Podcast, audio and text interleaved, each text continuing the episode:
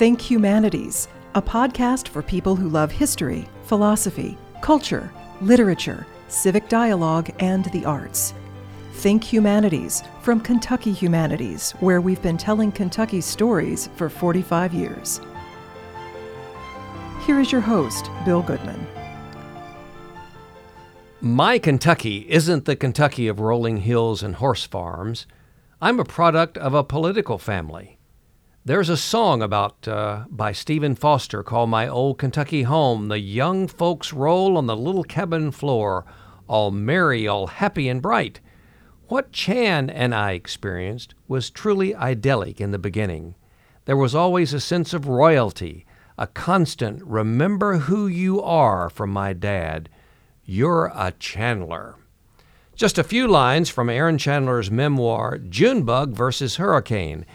Erin and her brother Chan, born into political royalty, find themselves shuffled between the spotlight of the Happy Chandler legacy in Kentucky and the neon lights of the Las Vegas Strip after their parents parted ways. Erin will be joining us, joining us at the Kentucky Book Fair on November the 18th. She holds an MFA from Spalding University and an MA in theater from the University of Kentucky. She's been an actress, producer, and playwright. This memoir has been described as a candid, brutally honest account of her relationship with her father and brother and other family members. That's someone else's description, Erin Chandler. How do you describe it? And thanks for being on Think Humanities. Well, thank you for having me. Um, I would describe it as sort of a way to let everyone know who my brother and father were. I really wrote it to get his story out, my brother who died when he was 30. And um, when I started, you know, it began with a breakdown, finally coming to terms with his death, which was very tragic when um, in 1993. And uh, around 2004, I came back to Versailles and um, sort of had was really just coming to terms with what had happened and how we had grown up. And I started just meditating on it and realizing that we grew up in the craziest environment. And it was great because it was showgirls and Sammy Davis Jr. It was Las Vegas in the 70s. And we grew up in Caesar's Palace. And it, while it was so exciting, it was also filled with a lot of um, characters that were drug lords and bookies and guns toting and hiding money and flying, you know, all this craziness that that Chan that was his um, that was his upbringing. I mean, and it affected him a lot more. Um, so did my father's always saying, "We need to get back to Kentucky. We need to get back to Kentucky." So he had these conflicting things going through him all the time. And while I found an outlet in theater and acting in Hollywood, he never had that outlet. So um, he was left sort of struggling with what kind of adult to become. Now, we want to stress that uh, I introduced this as a memoir, so it is, uh, as we know, as Spalding graduates, and very proud to be so. Um, there's such an interesting conversation even today about memoir and about uh, creative nonfiction and about uh, always writing from uh, fact. And I want to emphasize that uh, this is a true story. This is your life, yes. Erin Chandler. Yes. And what what point did you get to in your life when you were ready to write all of this down and and to send it out into the world? Well, I had come back to Kentucky. I'd been in Hollywood for about 20 years. And we just needed a break, my ex-husband and I, and he's he figures largely in the book his name has changed, but um, he um, we came back just to sort of rest. And what happened was my dad and we moved back to the cabin where a lot of the self destruction of my brother took place. And we moved back there to sort of rest for six months and then maybe go to New York. He was a musician, I was an actress. We were going to do all this. And what happened was my father moved in with us. It was the time of the great ice storm in 2004 and I just completely collapsed. I was finding all my brother's old notes and his all things, and and I was just kind of wondering, sort of having a, um, I think I was about forty or thirty nine or forty, and I was just really, you know, having that kind of like where you kind of break through, break down to break through um, moment, and I started taping my family members talking about my brother. So I taped Aunt Toss and I taped Uncle Ben and I taped my dad and videotaped him just and went across the street and, and filmed Aunt Mimi and, and talking about my brother and and it was I had such a chip on my shoulder because he was gone and he was you know a troublemaker. He was charming and beautiful and handsome and all of this, but he was also gun toting and had about 13 car wrecks and seven DUIs and um, he was always in a struggle. Um, but um, but nevertheless was my favorite person. Let's, uh, for those uh, listeners of um, the podcast and, and for others who may not know the, the, the family as, as well as you uh, do, of course, because you uh, are a Chandler. And the passage that I read uh, from the memoir, which is right at the very beginning, about uh, the Chandlers as a political family. But let's go back and sort of build on that and and talk to people about uh, when all of that began and, and who some of these uh, uh, not only characters, they are characters, but they're real people. You just ticked off several. Mm-hmm. Uh, let's uh, sort of put the pieces in place. Mm-hmm. Well, my grandfather is Happy Chandler, and he was um, governor of Kentucky twice and baseball commissioner, and um, put Jackie Robinson in baseball was the and got was put in the Hall of Fame for that. And my father is his son, his youngest son. He had three siblings Marcella, Mimi, and Ben. And my cousin Ben is the congressman. Now, people think that when I'm talking about Uncle Ben, I'm talking about his father. Our fathers are brothers. And um, so uh, my father was the youngest child, the most spoiled, the, you know, and and but the most lively. And so he, when my parents divorced, he moved out to Las Vegas, and was always bringing you know celebrities back to Kentucky and doing he was just living this roller coaster life whereas my uncle Ben stayed home and ran the newspaper the Woodford Sun and uh, and did sort of all the right things so when I again when I came back at that time one of my questions was what Chan really wanted was to Chan your brother my brother was not to have been taken away from Elm Street where we did grow up in an idyllic thing until I was 8 years old but he was 10 and, and we lived up the street from my grandmother and we would go over there and we lived by my cousins and we went to St. Leo and it was just a very sweet, warm environment and a, a very safe environment with with a lot of, you know, security. And then to be literally dropped off in Caesar's Palace and my dad would sometimes not come home for two days and leave us with a secretary or this or that and we were just wandering the casino in the 70s and um, going to shows and hanging out by the pool, but it was unsupervised completely every summer our entire lives, pretty much.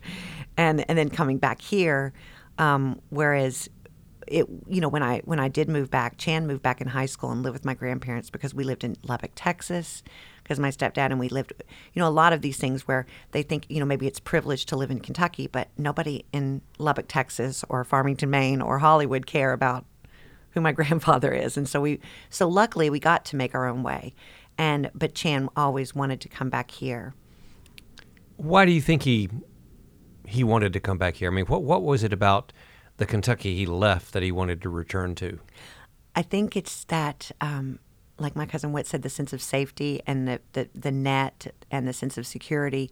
And because my father was always saying, that's our home, that's our home, even though we'd be on the mountaintops in the, the, the desert in Las Vegas, he was always talking about getting back home and getting back home. And when I came back, I was eh, asking them, I would say, what do you, what was so great about the path you all chose that Chan, you know, eventually got to the point where he couldn't even be here because he was, and my aunt was saying, you know, well, he people were afraid of him. They were afraid he would shoot them, mm. and I was just like indignant on his part and saying, well, they deserve to be shot. Mm. If he thought, I just, I just wasn't making sense of it because he didn't know how to. Um, I guess he, you know, I don't, I don't know exactly. Did um, and you were um, you're a character in this. Anyone who writes a, a memoir becomes uh, maybe uh, the lead character um, as the writer, as the uh, the truth teller, as the the one who's telling the story. So you were completely involved and and there throughout all of all of these episodes. Your father, um, tell us more about him. What was it? Why was he different than his than his brother, for example? They were best friends, but polar opposites. Um, my father just was I don't know, he was the baby of the family, but he he grew up with a sense of happiness and joy and lust for life that he was just traveling and going and around people he probably should have been a politician, you know, but he but and he attempted that. he did attempt that, and then, um, as I say in the book, getting thrown in jail once for like something was not didn't do well for that. But he he was he just loved people and loved life and loved just soaking up. And he he was a history major, and he would just tell me about everything. You know, of just going over to England, and um, his mother taught him all of these things, and he when he raised us wanting for something wonderful to be happening at every moment, which was a lot of pressure. It was like we're going to be doing this, or we're going to be doing that, and there's, a, you know, we're going to go on this boat, and then we're going to um, talk to this person, and there's, there, he surrounded himself with movie stars and sports figures, and they all loved him too. And people would say, um, I think it was Anita Madden who did say that she said when she comes back to life, she would like to come back as Dan Chandler, and she said because nobody's had more fun than him. And I remember Jimmy Buffett one time said to me, um, I, we went backstage and he was a friend of my dad's and he said, Dan Chandler's your father? I like, can you imagine having Dan Chandler be your father? Because he was this giant figure, you know, with always with a cigar in his mouth and a scotch in his hand. And he was, you know, just rallying people in. And so it was more like he was our friend and we were protecting him, even though he's this giant character. And I think that put a lot of pressure on my brother, especially being the other he took on the role of protecting me too. And he would say well if you all would do your jobs i wouldn't have to do it you know? And so it's i adore my father more than anything. And we but we we just had a very complicated as everybody does. And i've, I've talked to a lot of people that have had the same dynamics in their family even though it's completely different. They'll say your story is so much like mine even though it's mine happened in hazard or mine happened in you know hollywood or something you and Chan were very, very close. Yes. Talk about and describe um, that relationship. Well, I think we were so close because we had the, these similar. Well, first of all, our parents, our mom and dad, even though they divorced, they were close their whole lives, and um, our family was just was just extraordinarily close, even though we were always in different states. And Chan and I, growing up, where he had to be my protector in many ways. For years, when since I was a little girl, he would be the one watching after me, not my father. He would be off with with someone or, or, or dropping us, you know, at the front row of the Osmond show or the Sammy Davis Jr. or something, and and Chan would be walking me home, or we'd be by ourselves, and he would just ha- have my hand and he, Ari, it's okay. Let me just. He there uh, was what two year two years two years difference in, mm-hmm. in your ages. Yes, uh-huh. and then it was about um, when he was in college, and he I just idolized him, and even my mom used to say that she used to tell Chan before I was born, "This is your baby. This is your baby coming," and so he drugged me around like a rag doll, you know, before then, and then was always protective, and then of course he was overprotective by the time I got into college, where he would just you know, and I had no control. And this is when he was way out of control. But if I was in a restaurant or a bar that he didn't want me to be in, he would just, I don't think so, take my arm and I would just have to go. Or if he wanted to take my car, he would just take my car. It was just, there were no boundaries. He just, um, which was very, very difficult and left me very scattered as a human being. And that's another thing I was, um, when I was talking about coming back here and wanting to talk to people who knew me before I stammered my sentences, who knew me before I, I, just, but I think that that push and pull with these two giant figures, my brother and my father, um, who were living on the edge, you know, and Chan eventually, um, that's why I chose Junebug versus Hurricane because it's a song about, by Lucinda Williams, about people living their life on the edge.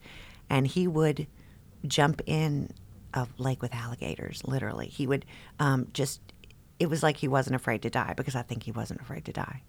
And I would watch him. I have a, a scene in Malibu where he's walking on a, on a pier where he could just die in two seconds. And that kind of anxiety, when you love someone so much and they are just throwing caution to the wind all the time and smiling and being charming at the same time they could be dead in a minute, um, just settles into your bones. And so this is a um, a young man at the time who was uh, uh, living life on the wild side, yes. yet uh, still felt Um, I mean, you were you were not an innocent character in all of this uh, either. No. Uh, and and yet, yet this is a, a young man who's really being protective of you. Yes, yes. And um, I remember he was so horrified when I graduated college and I went to London with UK theater department and um, lived in King's College, but I didn't call him for like three days. And he said, you know, here you cannot do that. He was so furious. He said, you can't just leave the country for three days. And it, and I talked to brothers and sisters that don't talk to their brothers for you know months on end or whatever. But we we had that relationship that was that was just extra close, extra close, and um, and so that's why you know say, trying to save his life for 15 years was was quite a job. So uh, during that period of time, you were pursuing your own professional uh, career. Talk a little bit about that. Yes, well, right when I graduated, I came back to UK and, and graduated from the theater department here at UK. And then I went out to Los Angeles. Um, I was 22 or 23 and went right to Playhouse West, a wonderful acting school, and met some of my best friends that are still my best friends now. And I was there for five years and I started doing movies and TV shows and getting um, little parts here and there in Chicago Hope and The Net and, and doing. Um, had a scene with Johnny Depp in Fear and Loathing in Las Vegas, and being from Kentucky, and um, that was fun. And then I got into producing plays. I was in a lot of plays there, and um, I started producing plays and had a really, really wonderful life out there. I really loved it, and um, for was there for about 22 years, and um, never, you know, got pushed over the edge to becoming really famous. But but I'm really proud and excited, and every every new adventure was. So, so what happened uh, that that then eventually sort of concluded that chapter, if you will, and and and brought you to where you are today? Uh, sort of fill in that blank for me. Well, when we came back in 2004, I we moved from this big house with a pool and it, um, and in Burbank, and we were kind of living the high life. I was doing this big movie, Lost in the Pershing Point Hotel, and my ex-husband was doing um, this rock opera that I produced. And when we came back, and I had my sort of mental breakdown, and my father, uh, with my father living here with us, and it was just chaos. Which the book takes place in that. That's the overall theme, and then it's flashbacks with Chan over you know 93, 92, 75, and in the different places.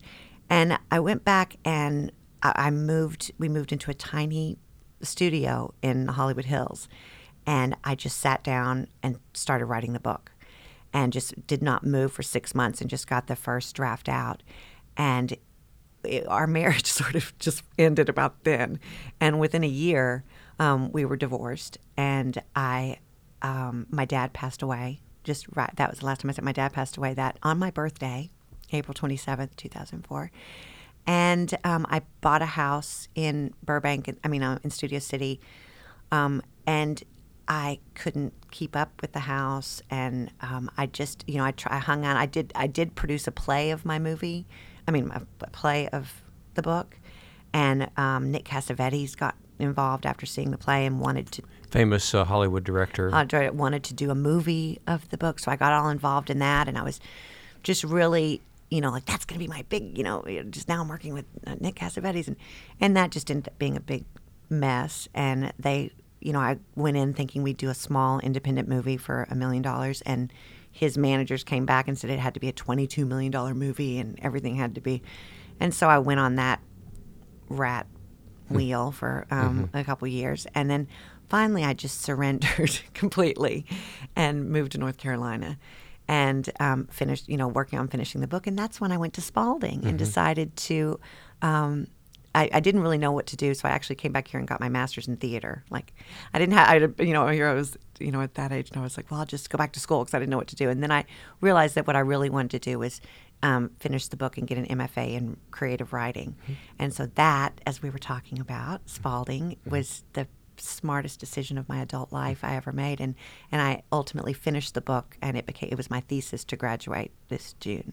Well, and you will be uh, at the Kentucky Book Fair on November the 18th uh, at the Kentucky Horse Park, uh, the Alltech Arena. We invite everybody to to come out and, and meet you and see you and um, and and buy your book and uh, and talk with. Uh, I'm sure there'll be a lot of friends there, but there'll be a lot of people who are um, uh, curious about your family and about your life, and uh, that you will encourage them to uh, to buy Junebug versus Hurricane.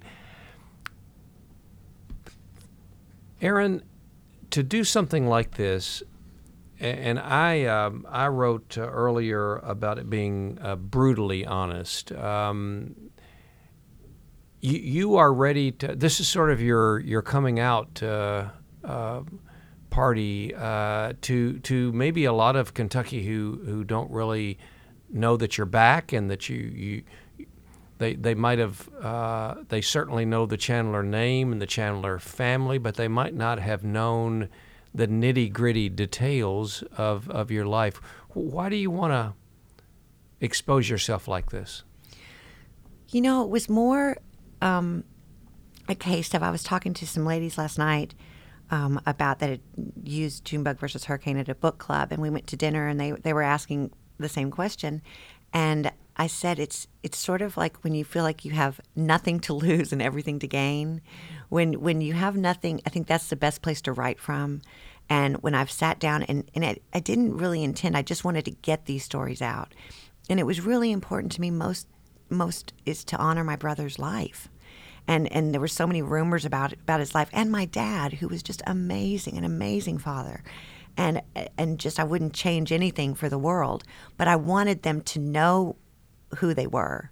And it was it really is much, isn't as much about my whole family, like my grandfather and cousins and aunt and uncles, even though they're in that. It's really about uh, my brother and father and our specific journey that started in Kentucky but ended up in the desert in Las Vegas, and and then you know that changed us forever. And um, and I really wanted people to know them, and and it wasn't hard for me. I don't know. I've never been. I guess I just have a big big dose of don't care, you know, in my you know, I just don't.